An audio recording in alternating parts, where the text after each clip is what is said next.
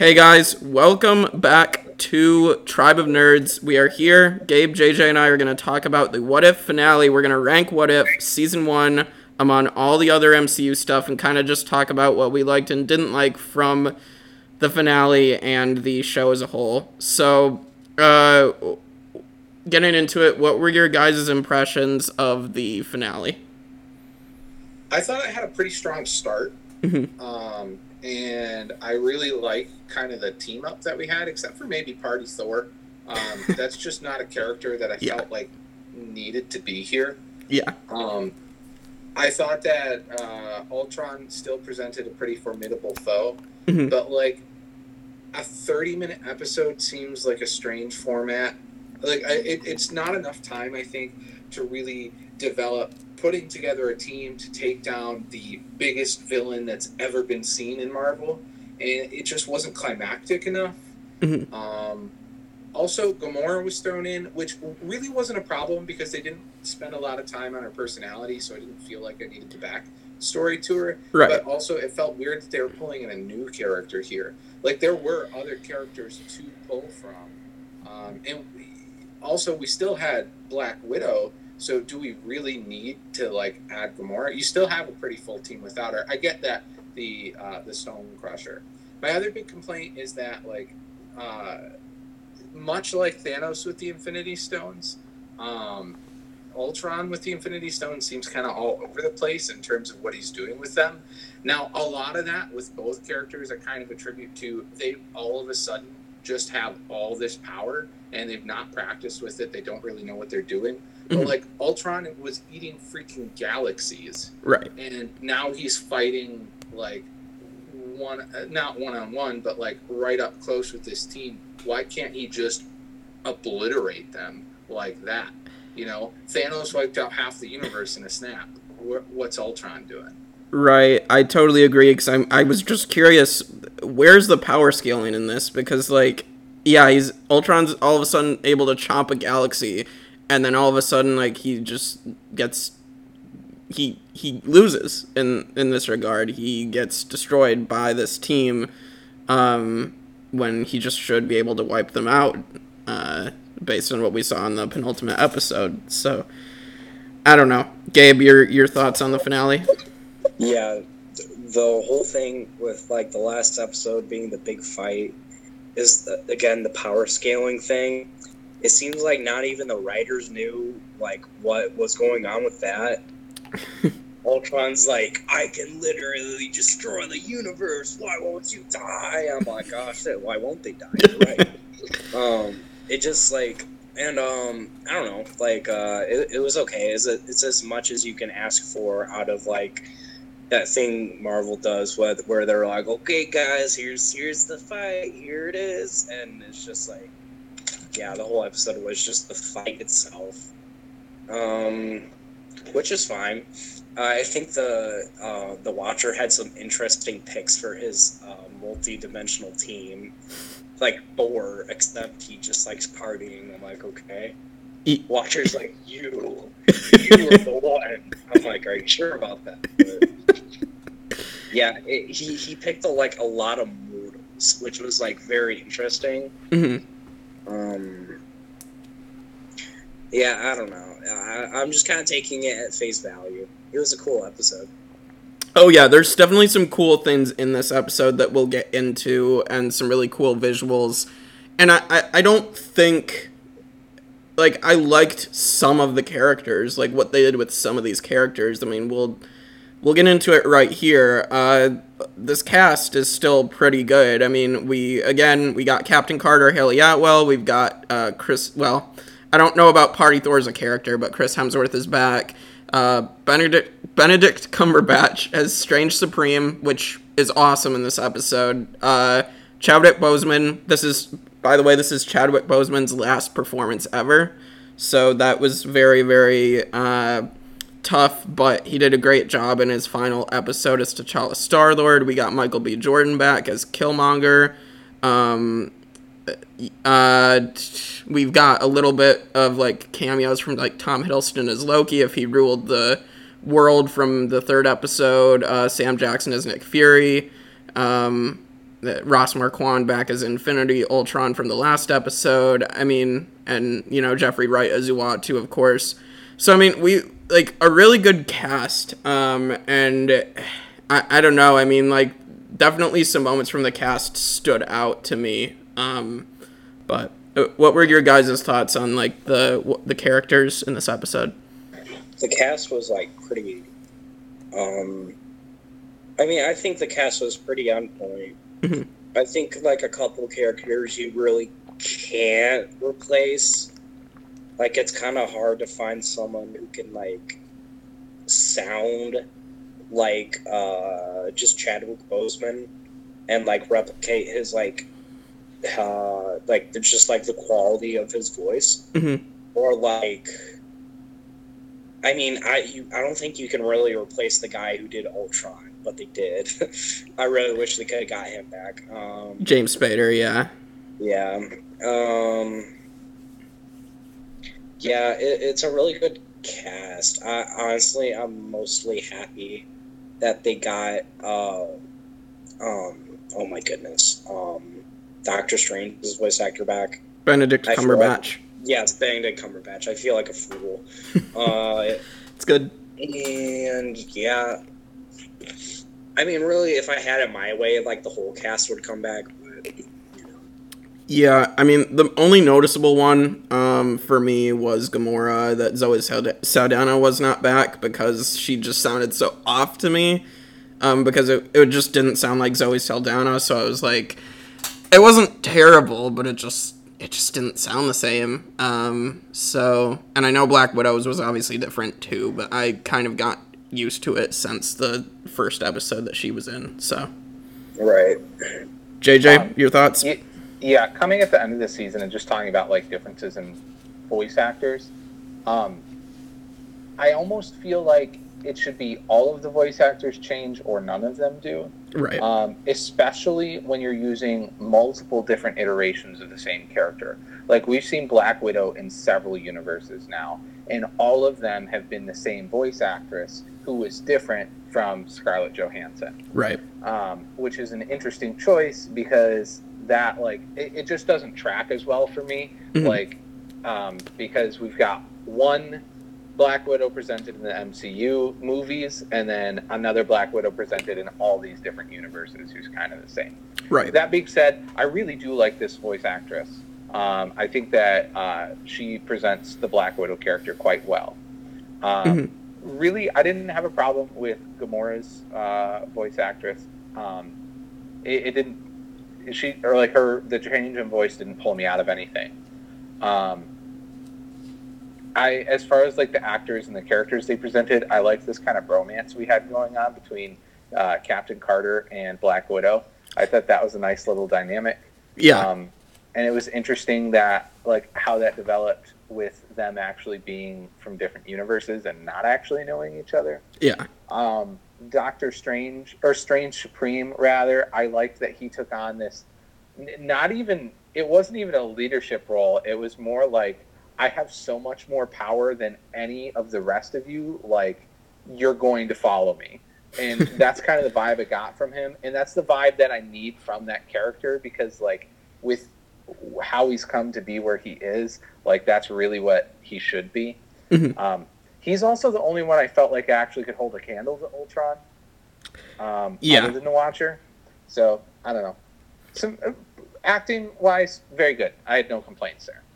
Yeah, I really think Strange Supreme, like, I, I think that's the reason why they were able to go toe to toe at the very least, or at least most of them, um, was Strange Supreme. And I liked that, you know, he's the one who's really, like, the main uh, power for the team.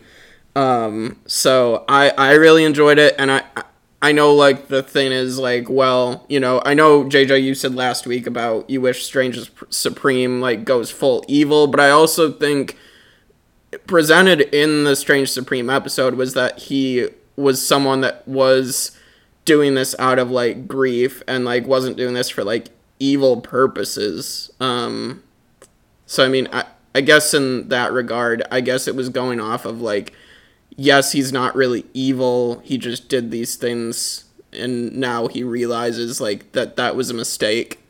So Well, to jump off that too, I don't think it's really clear um, where his motivations fall in Yeah. this episode. Mhm. Um, and something that the Suicide Squad movies do really well, that I think they're doing well with this kind of is he evil or isn't he character of Strange Supreme, is they find motivations for the characters that fall in line with how those characters have been established Mhm. without making them break from like their true morality. Like Ultron is bent on destroying the multiverse. right. Okay, that's going to affect everyone. Take the lines uh, from uh, Star Lord and Rocket, like because we're some of the idiots that live in the universe. That's Yeah. why we want to save it. That makes sense for literally anybody who has the power to stop the universe's destruction, Mhm. right? So, like, he still could become an evil, and I would love to see him as a big bad at the end of a, a season. hmm Yeah, I, I can totally see that too, and I I guess it's just like, you know, I, I it'd be nice if we got a little bit more uh, time to develop his character. Unfortunately, half an hour, as we've said, is not nearly enough time to do that. So I've said it before and I'll say it again 45 minute episodes would be very fitting for this kind of entertainment. agreed. I, I was sad when I had turned on Disney Plus and I was like, oh, it's only half hour again. Crap. Yeah, that's pretty short for a finale, dude. yeah, I, Yeah, and Disney has shown that like they're not afraid to do different episode times for literally every single episode of a season.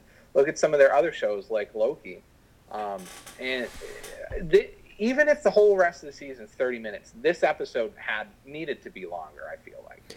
Yeah, it was a huge flaw for it. I think the only show that I will support the half hour for some of their episodes was WandaVision because it fit with them being sitcom episodes for half the season. Um, that I can totally support because that that makes sense. It's also different when you're sticking with the same characters through several episodes. Right. You can leave unanswered questions and then just go back to them in the next episode. Right. In this anthology series, it's like you introduce these characters and resolve everything you introduce about them in one episode. You, it's hard to do that in a short time. Right. Um, I guess they did kind of go back and resolve a couple things, like when the Watcher was picking everyone out. I mean, like Killmonger, we got to see that Pepper and Shuri were coming after uh, Killmonger at that moment, and then he got picked picked up. Um, and then uh, you know we saw from episode two with T'Challa Star Lord the ego with uh, that universe's Peter Quill. Um, and then T'Challa Star Lord comes and rescues him and, and blows Ego up. So, I mean, we did see some resolution to some of those cliffhangers to earlier episodes. Speaking of resolving things, I did love the um, just dropping. I don't even know how many zombies on Ultron. Oh, yeah. And then Zombie Wanda, like that, that was cool. Um, which she even like stopped for a moment and like, I don't know if it was because she, she realized that it was Vision's body underneath or what. Um, but it might have been a combination of that and the sheer amount of power that Ultron has. Like she might not have been expecting to come up against someone who like was leagues ahead of even her. Right, right. So that that was a cool thing, and of course we got like the episode three of like Loki rules the world. Of course he's going to backstab Nick Fury. Um, so I thought I thought that was cool, and Black Widow going into that universe now, or like that going into that new universe, like that was a cool thing to lead into. I will say like that part, and like with the Avengers music cues, which music cues were also very very fun and like great in this episode. They all fit um, and just like the Avengers music going into that, uh, tying up that episode was pretty cool. So, It do be fitting. hmm so, um, is there and like, is there anything else? Um, I, I like it's it's just hard. I know we'll kind of talk about that when we rank Infinity Ultron in our rankings for villains. Um, I yeah, I just feel like he was nerfed as we've said. Um, Infinity Stone Crusher was kind of like. So like one thing I didn't really like, and maybe it's not the Crusher itself. I just didn't like like that they're able to just pluck out these Infinity Stones out of Ultron's armor either, and just I don't know. I didn't like that they were designed to be like jelly beans in this episode. It, it they didn't look um, like they did have in the past. Uh, so I don't know. I just I mean, I guess that like uh, didn't freaking uh, Black Widow or something say that the Infinity Crusher was meant to destroy the stones in her universe or something, that is yeah, that is actually kinda- true. implying that the stones have different properties across different um, across the multiverse. I don't know. That actually makes sense now. I feel It was- stupid. Either way, it's a goofy ass mechanism. You're Yeah. telling me you could have just like grinded the Infinity Stones like they're coffee beans, like especially seeing um, like how the infinity infinity stones work against each other. Like we got to see the time stone against a different time stone. Like i don't know. I i mean vision was able to destroy other infinity stones in the mcu with his infinity stone. So i feel like there are or rather wanda could destroy Right, the mind stone because her powers were built from the infinity stones. Right. um, so like I don't know. It's just it is kooky dynamics. I agree, Gabe. Yeah, I, I can see that now, but I, I I did like Gabe's point also of like yes, they did say like oh the you know it's from a different universe, but I don't know. Like I still am not super keen on it either. Um, uh, we also had uh, it, I know I saw some complaints online that uh, people were saying oh you know the the Loki established that the Infinity Stones don't work in uh, separate universes that they're not from, but I also think that other people were like defending it, being like, well, that was in the TVA, and the, T- the TVA is different from, like, it's not set in any particular time or place. So, I don't know. I, I didn't know if you guys had any issues with that based on what uh, Loki established. I really just think we have a lot of goofy ass rules going on right now, man. and the we just don't know like we don't have a comprehensive list of the rules yet, or maybe no one knows the rules. Like, because I mean, No Way Home seems to be kind of uh, kind of putting Doctor Strange in a pickle there. You know, based off the trailer alone. So like, Right. Know, maybe the characters are trying to figure out what's going on too. Right. Yeah, I haven't seen Loki, so I can't speak to that specific thing. Mhm. But in general, um, we are starting to get into kind of the further regions of comic book stuff that gets like really kind of weird and outside of what really happens in real life. Right. And one of like kind of a rule of thumb for making any story that has things that work outside of how real life works is like those mechanics have to be explained in a way that the consumer understands. And if we've got these different ways that the Infinity Stones kind of work, it really makes it difficult to digest. and um, it brings us outside the reality of the MCU. Like, if rules work one way in one setting and differently in another setting, or if I can't figure out which way the rules work, that's still going to make it clunky for me as a as a viewer. You know. Right. Yeah, for sure. I totally get that. Um, is there anything else? I, we also had Zola being like the reason they defeated Infinity Ultron as well. I thought that was uh, interesting uh, to bring Zola back into this from the penultimate episode. So, I mean, a- any thoughts on uh, on Zola being brought back in here? I thought I think it's very curious that he was able to kind of override Ultron like that. Mhm. He must be like like whatever AI he's using is probably like really powerful on its own. Right. I guess it's just I mean like at the end of the day he's still like a robot or like a program or whatever. Mhm. So all you need is like a really wicked virus. yeah, yeah. Um, JJ, any thoughts on Zola being in this episode? Uh, just kind of the same thoughts that I had last time or last episode we discussed Mhm. with uh, Zola. I just he's he's like a World War II era program, Mhm.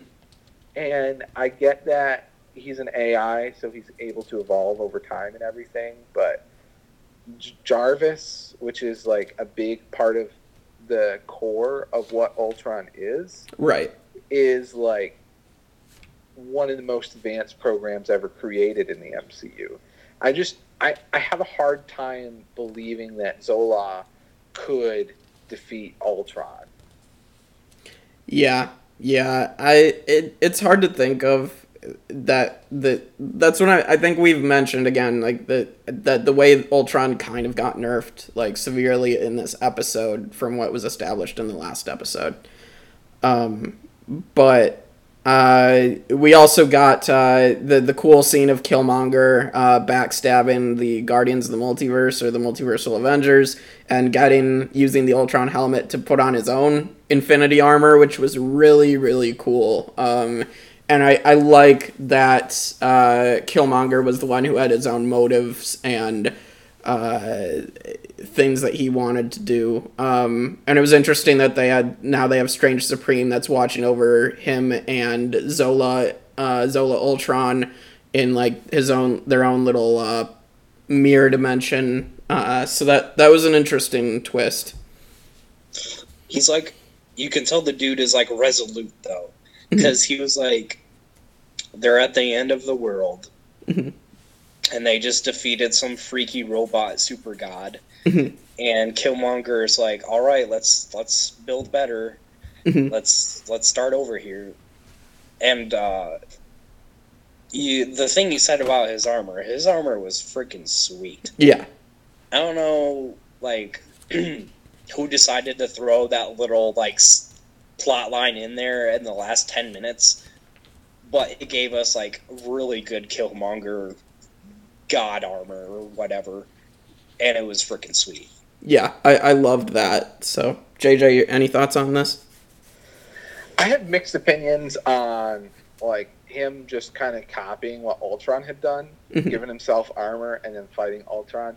On the one hand, again, like he was just exposed to the Infinity Stones, like I don't know, within the day or a day or two, and he hasn't had a lot of time to really understand how they work, what they can do, how to use them. But on the other hand, Killmonger's character is so resourceful and so driven to like his goals. I just I wish he had done more with them, even in the short amount of time that we got to see him with them. Um, so like I'm mixed feelings on that. Also the pocket dimension idea, like on one hand, that is super cool that Mhm. they just are gonna end the final fight like here's a kind of campy way out of it that actually makes sense and the rules established in the universe and we're just going to end it here and put strange supreme in charge of it so we can bring this back later when we want to. Yeah, but also like the final villains have always been big build-ups and it's like you always get that moment of payoff when they get defeated and we just didn't get that here. Yeah. so it's kind of disappointing, but I do like that it's a bit a different direction. So overall, I think I like that. I just kind of back and forth on it. Yeah, no, I, I totally understand you being back and forth on it. it it's in, it's an interesting concept for sure, um, and they definitely go back to it. Um, and I'm wondering if that's how they could get Killmonger back in the main MCU timeline with this multiverse stuff, without uh, sort of making his death in Black Panther feel cheated. Because I, I do think like uh, when we discussed Black Panther, uh, I, I like Killmonger's death in that movie for the mere fact that I think it sends a strong message. Yeah, things kind of had to end that way in Black Panther. Mhm. But I can totally agree with the sentiment of really wanting to see him again Mhm. Because that was a really good villain. Yeah. Oh, absolutely. even like He I really mean, was. Some would say not even a villain. He was just like a great like all around Character. character with like not even that bad motives. Um, Yeah. Like it, they were And then, like- understandable. and then like it's kind of like Marvel's little thing like kill off their villains every freaking movie too. So yeah. Kind of Unfortunately. just had to take the L with that one. Mm-hmm. yeah, like it, it's unfortunate with that one, but I also yeah, it, it fit for that particular movie. Um, Something I like about Killmonger and Ultron both Mhm. is that while they're both like the villain characters, they, it's established that they have motivations that aren't just like greed and power and stuff. Yeah. Even Ultron, who wanted the Infinity Stones, he and same thing with Thanos. Neither of them wanted them for the power of the things. They wanted them to achieve a purpose right. um, which I, just the complexity of their motivations and like kind of the moral grayness of it really makes these better characters than some of our uh, run-of-the-mill stock villains. Oh, absolutely. Like that. That's why they're ranked higher for us. That's why they're ranked higher for a lot of people is because they aren't just boring, uh, one-dimensional characters. So, um, all right. Is there anything else from this episode? Oh, well, and then we have the post-credit scene. we should talk about that. So we get Captain Carter going back in, and I, I guess maybe we did want to mention the Watcher having that conversation with sending everybody back. Has that conversation with Black Widow, like, oh, I actually do care about your stories. Like they mean everything to me and you know captain carter being like well don't i deserve like a happy ending um, and you get the awesome captain america music in the background and then you get to the post-credit scene and captain carter uh, is with black widow in her universe around the time of the winter soldier. Um, and uh, you know they they uh, see that Steve is Steve is still alive supposedly with the Hydra Stomper, uh, and you know it, it seems like Steve Rogers in that universe might take the place of Bucky as you know the Winter Soldier type thing. So that that's cool. I hope maybe in season two, maybe you know we can explore that a bit more because I actually I think this episode kind of really uh, made me like Captain Carter more because like ep- the first episode was kind of eh, and this one kind of like made me like her. So I Yeah, do can like. feel the Oh, way. go ahead, Gabe. I was just I was gonna say I can feel the same way. JJ, I do like the character development that we finally get out of the Watcher. yeah, um, because he's the one running the show, and Right. he's not always been a narrating character. right, Um, but it, it's good to see that. It, it's also it makes me wonder what the true powers of the Watcher are, Mhm. because uh, the planning for Killmonger betraying the team and the pocket dimension and all of that, like. Can he see the future, or is he just like good at reading people like to a way that just isn't even possible for humans. I don't know. I I'm in, interested to see more. Yeah. Uh, Jeffrey Wright did a great job with the Watcher. I mean, he's definitely one of the best parts of this series. I still, I think they found the perfect voice for him. Um, so I don't have any negatives to say about the Watcher himself. I think it'll be interesting to see if we get consequences for him interfering from the rest of the universe or the multiverse because he's not supposed to interfere, but he did. So I don't know. We'll we'll have to see if there's any consequences, any ramifications moving forward. And the Watcher, like actually breaking the oath and interfering, just sets up the fact that the universe could be, or the multiverse rather, could be whatever the Watcher wants it to be. Really. Right. Yeah, and I mean we saw the multiverse going crazy at the end of Loki, so like and we know it's going to go crazy with No Way Home. So uh yeah, I mean things are about to get real and we know Doctor Strange 2 is the multiverse of madness. So yeah, thing, things are going to get crazy. A- any other thoughts on the Captain Carter post-credit scene or did we about cover that? I'm good. It was interesting. Yeah. Just no one says that stays dead in comics. That's all. okay. All right. So I think let's move on to our rankings, and then at the end of our rankings, we'll kind of do our like news segment that we did last week. If there's any news, either other MCU related news or non MCU, uh, we can kind of mention that at the end. All right, into our rankings. So I'll go through everything again. Uh, obviously, now that you know we're not ranking things every single week, then it's kind of this is more doable to have me read this out every week or every uh, time we're ranking something. So, villain rankings. Uh, this is also after Shang-Chi, so that is updated. Uh, number one, still Thanos from Infinity War at a perfect six. Uh, number two, Hela 5.97, Killmonger 5.75, Thanos from Endgame at 5.74. Then we've got Wenwu the Mandarin from Shang-Chi at a 5.65, so that rounds out the top five. Then we've got Vulture, uh, 5.63, Mysterio, 5.58, Ultron from Age of Ultron at 5.3, John Walker uh, from Falcon and Winter Soldier, 5.29, Ego, 5.18, Alexander Pierce, 5.15, Red Skull, 4.75, Ghost, 4.74, Loki, 4.72, Agatha Harkness, uh, which we'll mention more about in the news uh, section at the end, because uh, there's stuff coming up. Uh, Agatha Harkness at a 4.67, Ironmonger Obadiah Stane at a 4.5, Kaecilius and Dormammu a 4.43, Ronan the Accuser 4.35, Zemo 4.23, Ravonna Renslayer from Loki at a 4.17, Karli Morgenthau 3.9, Yellow Jacket 3.8, Aldrich Killian 3.58, Abomination 3.5, Dreykov from Black Widow 3.43, Whiplash 3.23, Yon-Rogg 2.95, Tyler Hayward 2.83, Sonny Burch 2.65, Malekith 1.87, and Justin Hammer 1.83. That's 31 villains, uh, and now we're about to add number 32, uh, Infinity Ultron. So I gave Infinity Ultron a 5 um, for the mere fact, like, intimidating for sure. Um, and, like, there's some motivation there my disappointment came in this finale though, because they definitely seemed to nerf again, and and Ross Marquand did fine. I just would would, would have preferred James Spader.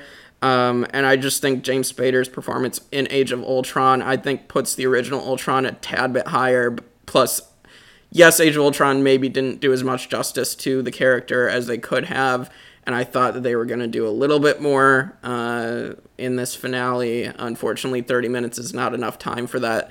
So I'll give it a 5. I think Infinity Ultron, for how. I, I feel like they dropped a ball a bit because of this finale, so I think he should go below James Spader, Ultron. But. I'll do a flat 4. Alright. He's cool and everything, but it's inconsistent as hell. Mm-hmm the way they portray like what he's capable of. Mm-hmm. And this is just an, an anthology series after all. Mm-hmm. So it's like, you know. Right, for sure. JJ? Um, man, it's really hard to rate him because there's a lot of good things, eh, but like him being all over the place. Mm-hmm. So I think I'm going to agree with Jake and go a flat five. Um, very intimidating villain, literally eating galaxies. um, also, like one of two characters who noticed the Watcher before the Watcher made themselves known to the characters. Um, one other thing that has me rating him so high is the fact that Infinity Ultron actually achieved his original goal. Yes. And like very, very few villains in the MCU do that. He achieved his goal and then didn't know what to do with himself, found himself without a purpose, and came up with something new to go after. Mm. Um, so that was a pretty cool turn. But the inconsistency, ugh. Yeah. All right. So uh, two fives and a four. That gives him a 4.67. Actually, we need to break a tie here. He is tied currently uh, with Agatha Harkness from WandaVision. Um, listen, I love Kathryn Hahn, and I think she's fantastic, and I'm excited for the news that will drop after we get through these rankings um, that did just get dropped. Uh, but I do think that Infinity Ultron is more intimidating than Agatha Harkness. Um, I do think Kathryn Hahn's performance is more enjoyable, but I guess if we're going off intimidation, then I'll put Infinity Ultron above Agatha. But it's up to you guys now. Um, if uh, just I have not seen WandaVision, but based on what I've heard other people say about Agatha Harkness, I'm going to have to put Infinity Ultron below. Ooh, ooh. Interesting. So Gabe's our tiebreaker. Yeah. Personally, I think they put a little more care into Agatha, so I would normally put her above them. Okay, that's fine. So we'll put uh, Infinity Ultron at 4.66. I can agree with that. I, I totally can agree with that. I only was going off intimidation of what they showed with them literally doing things like chopping a galaxy, but I totally, totally agree. I enjoyed Kathryn Hahn's performance way more, so I am totally on board with uh, her going above Infinity Ultron. So Infinity Ultron is at number 16. He is below Agatha Harkness uh, at a 4.66, but he is above Obadiah Stane, Ironmonger from Iron Man. So, I, I yeah, he's above a box of scraps. With Uh, he kinda- He kind of is a box of scraps. yeah. Where do your box of scraps go? All right. So, uh, now we're going to, on to MCU chapters. This is going to be our 29th. We have 28 so far. Since you guys were on, Will and I added made a new number one, which is shocking. I don't know if I agree with it being at number one, but I still really liked the uh, movie. Shang-Chi is now our number one MCU chapter at a 5.95. Uh, I don't know how much. There's probably going to be a lot of debate over that, honestly, but I I think Shang-Chi still deserves to be in the top five. I just don't know if it should be number one but that's for another time maybe. Um, Shang-Chi at 5.95. Then we've got Endgame right below that at a 5.94. Then Black Panther at number three at a 5.93. Very close top three. Infinity War at 5.86. Then we got Loki season one at a 5.83. Captain America Winter Soldier at a 5.66. Far From Home at a 5.55. Avengers at a 5.53. WandaVision at a 5.5. Ragnarok at a 5.4 that rounds out the top 10. Civil War at a 5.38. Falcon and the Winter Soldier at number 12 at a 5.37. Captain America the First Avenger 5.23. Age of Ultron 5.5.07. Iron Man rounding out the top 15 at a 4.87. Doctor Strange 4.85. Homecoming at 4.7. Guardians of the Galaxy at 4.69. Ant Man and the Wasp at a 4.68. Black Widow rounds at the top 20 at 4.51. Guardians 2 at 4.5. Iron Man 3 at a 4.08. Ant Man at a 3.97. Thor at 3.83. Captain Marvel at 3.7. Incredible Hulk at 3.6. Iron Man 2 at 3.17. And Thor the Dark World probably forever in last place at 2.97. Uh, for What If Season 1, so I I just found things disappointing about this. Good things, I liked the animation. I liked uh, some of these just scenarios that they came up with. But I just didn't think that uh, some episodes lived up to expectations. Some of them were disappointments. Uh, namely, the Party Thor episode, the one where Hank Pym killed the Avengers, was disappointing. Um, those are probably the two most disappointing episodes, uh, to be honest. Um, and Captain Carter was eh, but sh- it, that was better than the other two I mentioned. Um, it's just there was and half an hour just wasn't enough to convey certain things specifically with this finale.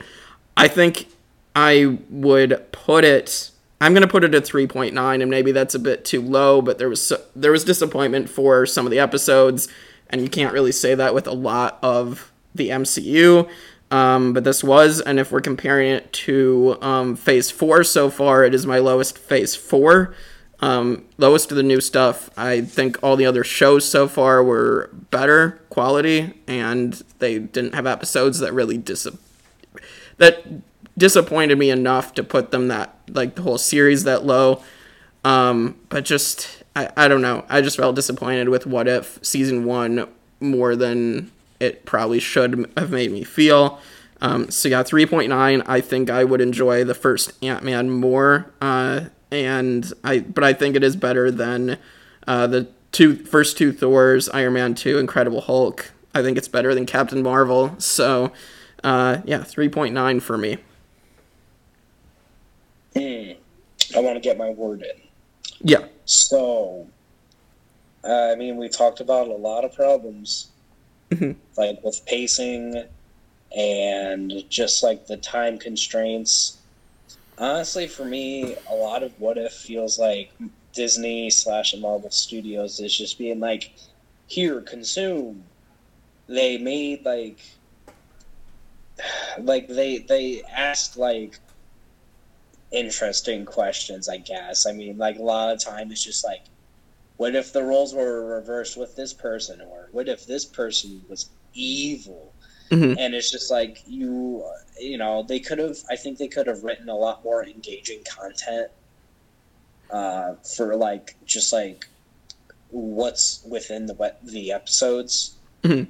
um yeah a lot of it just like kind of underwhelmed me tbh so i'm gonna give it like a I want to say 2.5, but that seems like kind of brutal. How about like a 2.8? That's fine. I mean, again, I think you know you echoed with uh, being disappointed as well, so I think that's fair. JJ, Jake, remind me of your rating. I gave I gave What If season one a three point nine. Gabe just gave it a two point eight. Okay, I'm gonna give it a solid four. Um, I I did like the animation style, like you said, Jake. Uh, the only time I felt the animation style fell a little bit flat was in some of the stuff with Ultron and some of the stuff with Strange Supreme. Mhm. Um, and I- it's not that like it wasn't done well. It just I think more care needed to be taken with it. Strange Supreme was really really good. So like I'm not really there's not a lot I have to complain there, but specifically in the eighth eighth episode, yeah, where um, Infinity Ultron was like not introduced but like developed. Um, just some of the things he were doing didn't have the shock and awe value that I felt like they needed to. That that's pretty long winded. Um, the timing is a, a big thing. We talked about that to death, so I'm not going to say any more on it. um, it was inconsistent, like in how good the episodes were. And Right. Jake, you mentioned that too. Um, and every show is going to do that to some extent. Like it's impossible to get around. Some episodes are better than others, Mhm. but some fell way flatter than others. Right. Um, and it is an anthology series, so like that's more of a risk here. But I I don't know if Marvel did anthology the best they could have. Yeah, I, I can totally agree with that. That gives uh, 3.9, 4, and 2.8. Gives What If Season 1 a 3.57. It is officially uh, at number 27. It is, uh, I believe that's correct. Or wait, uh, no, sorry. Wait, yeah, uh, 27. I think it's, uh, it's uh, above Iron Man 2 and Thor the Dark World, but it is below The Incredible Hulk. Oh, So yeah, it I feel like that doesn't seem accurate to me, but I mean that's how we rated. It. So Yeah, it, it's so it's 27 out of 29. Maybe that's a bit harsh for us, but if if something's disappointing in some regard and it like some of the episode's quality is iffy, I just don't remember us being like uh so iffy on certain episodes with the past MCU shows like when Josh and Gabe and I did WandaVision or Loki or Falcon and the Winter Soldier. I feel like we still were excited by certain episodes or certain things in each episode and weren't, weren't like and didn't feel so disappointed with one episode that uh, we rated the show so much lower because of it. Like all the other three shows are in the five in the fives for the rankings, and they're all you know at least in the top half. So, you know, I think that speaks volumes of how the MCU did, uh, of how Marvel Studios did the other three shows so far compared to this. So, Yeah, I don't know what went wrong for me personally, aside from like what I uh, mentioned in my rating. Truly, I just think it could have like hit like a lot better. Uh, um, I mean, I was kind of banking on uh, like the other two numbers being uh, like a bit higher to kind of like uh, curve it off well. Uh, well. mhm. Um, but I, I don't know. Like I, I would honestly give it like a three max, but I wasn't feeling like I guess that courteous. Yeah, no, it's fine. Like that that's your personal feeling and I think we spoke on what we didn't like, so I, I think that's very fair. Um I at least it is not the worst thing the MCU has done. I don't think anything will ever match the uh, lows of Thor: The Dark World. So, um, True. so I, I think that, that is safely at the bottom spot. But uh, I don't know. Something may come along in the future that is worse, but I don't think that's possible. So, um, Hopefully not. yeah.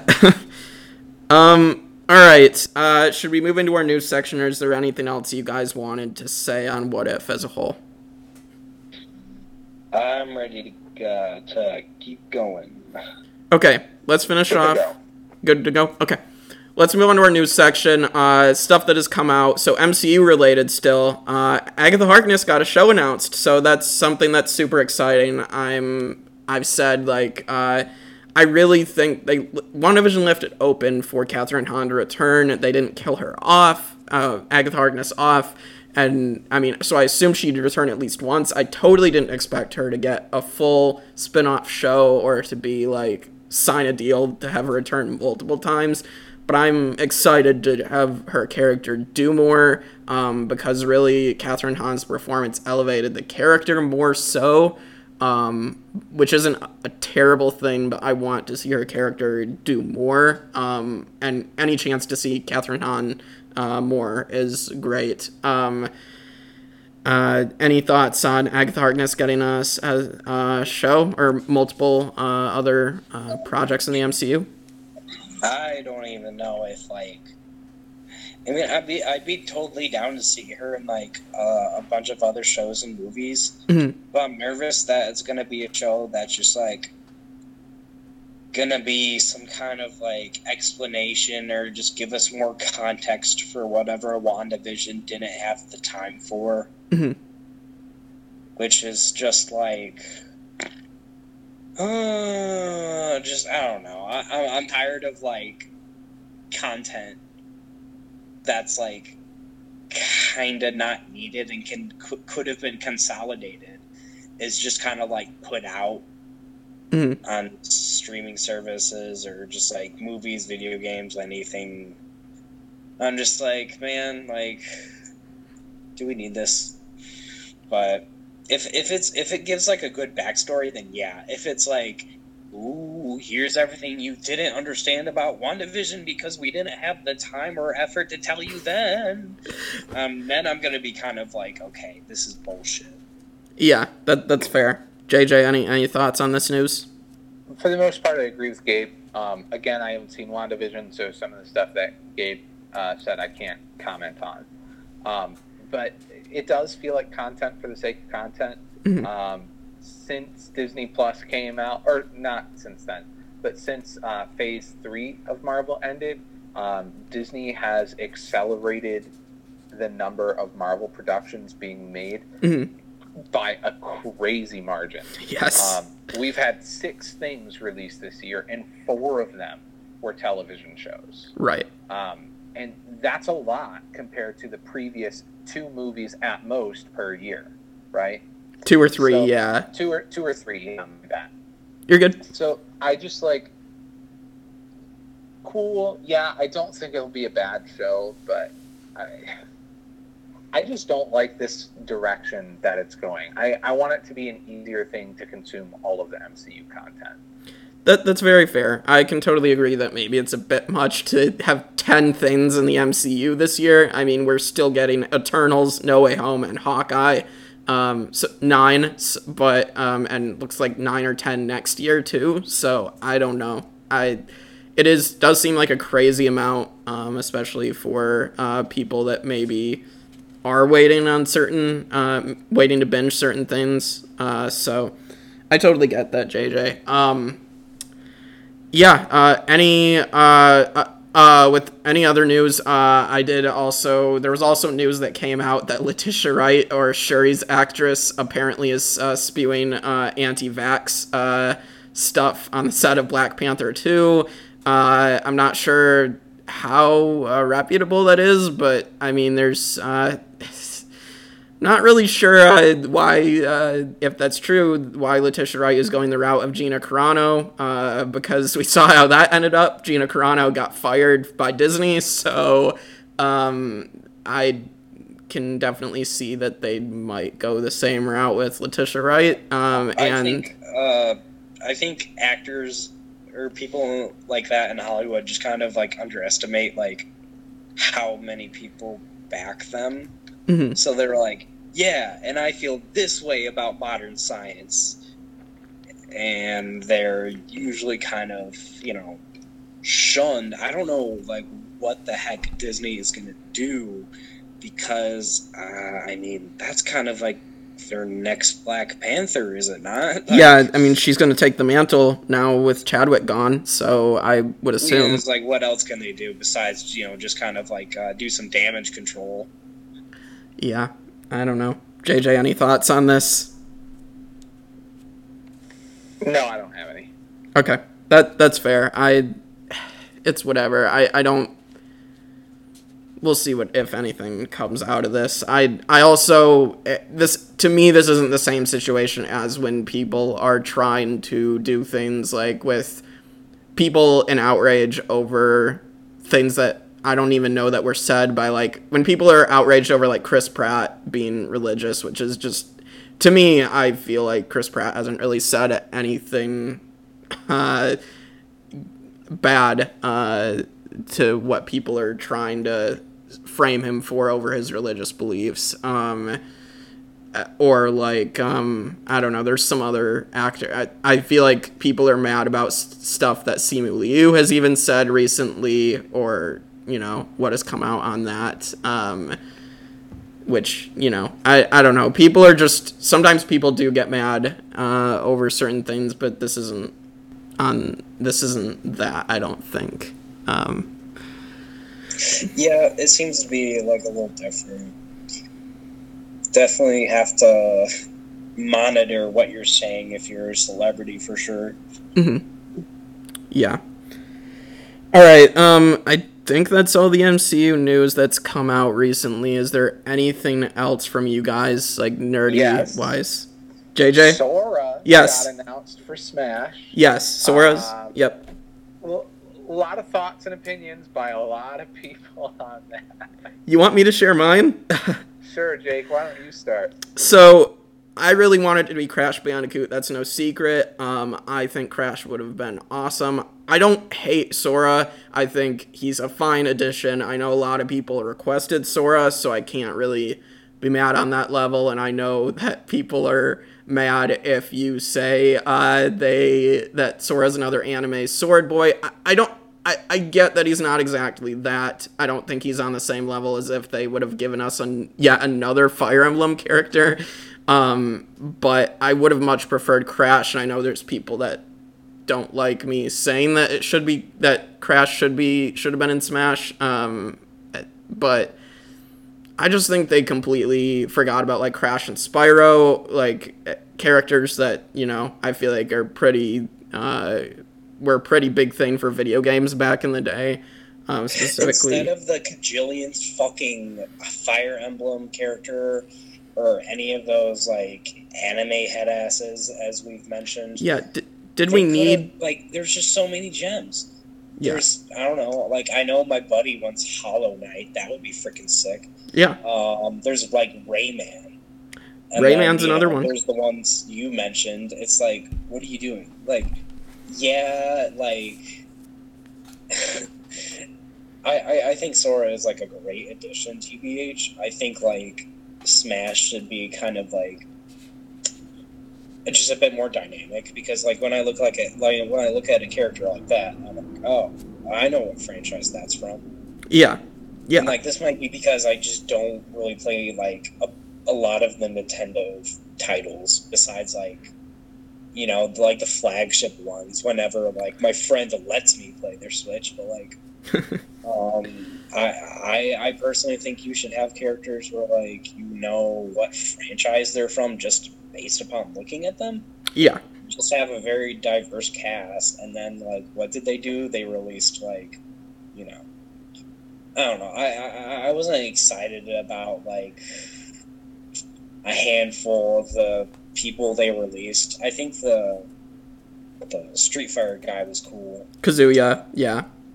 Yeah, um, I think Banjo Kazooie and Kazooie was a pretty good choice. I agree with that one as well. Yeah, there's just like some missed opportunities right there. Yeah. One of the coolest things about Smash, in my opinion, is and is like the whole basis of the thing, and that's that you're pulling different characters from different franchises and competing them against each other. Right. Like all the time, um, like growing up and even now, we think like who would win in a fight between this person and this person, and Smash lets you do that yeah. to to that end, I really like that they pulled a character from a uh, new franchise from Kingdom Hearts instead of like Gabe was saying the zillionth character from Fire Emblem Yeah. or another Pokemon character. Like, Right. I don't need those things. um, but also, I really would have preferred a character that wasn't another sword fighter because the other part of pulling characters from a whole bunch of different franchises is you get these like completely different power sets and move sets that these characters can use. right. Like you're putting, say, Bowser against Minecraft Steve against a sword fighter, and it's like these are completely different characters. And so, like from a strategy standpoint, it's not as hard to learn to one use a new sword fighter, um, and two fight against a new sword fighter as it would to incorporate another character like Minecraft Steve or Banjo Kazooie. Putting in Crash or Spyro or Rayman, those would all be good, unique choices that you could do um, very unique uh, move sets to. And there are many other characters that that would have worked with. Exactly. Yeah. uh, Totally my thoughts. Um, did we need Pyra Mythra from Xenoblade? Did we need Byleth and Fire Emblem? Uh, like, I just don't think s- those couple DLC characters should have been included um, when we had plenty of characters that were like that. I'm fine with ones we mentioned. I think Min Min's all right, but I mean, she was at least some somewhat unique. Um, there's I really liked Min Min. Uh, I just thought that that whole thing uh, was like the whole concept is really cool. But Yeah. This is just my opinion. No, I, I totally agree. I, I think she's at least unique, other than ones that I just mentioned, Pyra Mythra, Byleth. Like, those shouldn't have been in because I feel like there were so many characters that were already like them. Yeah, I think we seriously lucked out with like Minecraft Steve and Yeah. Uh, I mean, obviously, like that is a huge dub to like work it out with uh, Disney to get Sora, because even though it's like a Square Enix situation, his Keyblade had the Mickey Mouse symbol. Right, right. I, I'm pretty sure like that probably set Nintendo back a bit, like just to use the use of that image. I- Actually, if you look in the gameplay trailers, there's no like Donald or Goofy. right. That's Like, what I was the, curious. uh, like in the background art or anything, like when that's typically like featured in like the whole setting. Yeah, one thing I will say about the Smash or about Smash Ultimate, especially the new characters they brought in, is they don't shy away from giving the fans what they want. Like Minecraft Steve was a huge ask. Sora was a huge ask by a lot of people. Mhm. And it's like, cool, it doesn't matter that it's Disney. We're going to drop a bunch of money and get this character. Yeah, totally. Like, I- don't have anything against Sora being in. I totally agree with that. Um, but you know, it, it sucks. It's weird to have like Smash be like, oh, we're waiting on the next DLC and Smash is done. But like, eventually we knew that you know Sakurai has put his heart and soul really and his whole life in the Smash series. So like, it's it being done makes sense. And if Ultimate is the last game we ever get of Smash, I think it was a hell of a a hell of an ask for Sakurai to give us what he did. Like, and he gave it to us. So On that note, yes, Sora is the last character of Smash Ultimate, and yes, Sakurai says he's done, but that doesn't mean we won't get a new person making another Smash game. Um, that being said, I agree though. Smash Ultimate is a great culmination of the series if it is the final one. Yeah. It they literally put everyone in from past games. They didn't leave anybody anybody from past games out. So, um, which is nice. Um, uh, so, uh, uh, one thing I wish, I mean, I wish we got another PlayStation All Stars game and put Crash and Spyro in that because at least they would fit a PlayStation All Stars since they're not in Smash, um, because they are PlayStation All Stars. Um, I think the first game dropped the ball on the amount of characters they could get in. So, but and and I know it's like dollar store Smash, but it's still a fun time, and I think they did a good job with some of the variety of characters in that game, like Kratos from God of War, Nathan Drake from Uncharted, um, uh, Jak and Daxter, Sly Cooper, Ratchet and Clank. Like, there's a lot of good characters that they put in that game that make sense. So They could make another if they really wanted to. yeah, Like a sequel, a sequel for current gen. If they really wanted to, they could. They could make it.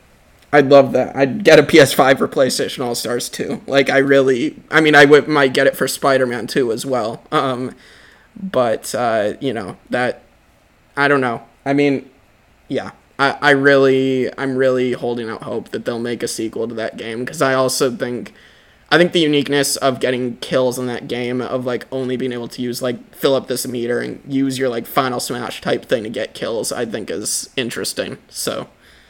Maybe one day, bro. Yeah.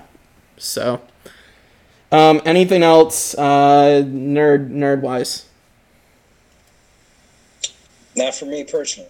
Okay. I I don't have anything else. I don't think. Um, I'm sure if people actually listen and people actually want to join the conversation and be like, "Hey, this is also coming out." Uh, Oh, I got one other thing. oh yeah. Uh, Netflix just put out a Pokemon movie um, on Thursday. I don't remember the full name, but this one is all about Zarude. Yeah. I I did see something about that. Um, so that's cool. Um, Yep, that's all I got. Yeah. So, all right. Uh, so teasing what's coming up. Uh, JJ, Gabe, and I are going to actually discuss off air after this about our uh, uh, Mafia night. So super excited. We're to be doing uh, MCU styled Mafia roles. Uh, so or Marvel in general, not just MCU, but. Uh, so that's going to be exciting, and uh, we're going to be getting as many of us as we can that have been on at least a podcast on Tribe of Nerds. Um, if anybody wants to be on the Mafia game um, and hasn't been on a podcast yet, uh, you can subscribe, I think, or we might ask people, but I think for now we're going to stick to subscriptions um, on the podcast if you want to uh, be on the Mafia game. Um, and it's probably going to be a video. I'm hoping that we can get a video version up because that's going to be the fun part. Um, is a video version of all of us playing, and I'm going to be moderating all the the few games we play because we're going to play a few. Um, so yeah, um, super excited for that. Um, otherwise, JJ and I are going to be doing some video game movies for a few weeks, um, podcasting about like Detective Pikachu, Sonic the Hedgehog. Um, I think, um, and I think uh, we'll be capping off with a Halloween special this month, um, which I think we talked about being Scooby Doo um, last week. Um, so pro- probably will be us three on doing the Scooby Doo stuff, um, just as a meme, and we'll kind of solidify that in the next couple weeks, uh, and figure out how we're gonna t- watch both the Scooby Doo movies because they were on Netflix before, but I don't think they are now. So Sad. Rip. Um, so I so and then next month, of course, was is Eternals. We'll do our Venom two podcast that has been delayed till Will returns because he wants to talk Venom, and we will talk um, the Hawkeye series as well, and do our Mafia game next month as well. Um, and I think that's everything for the that next month.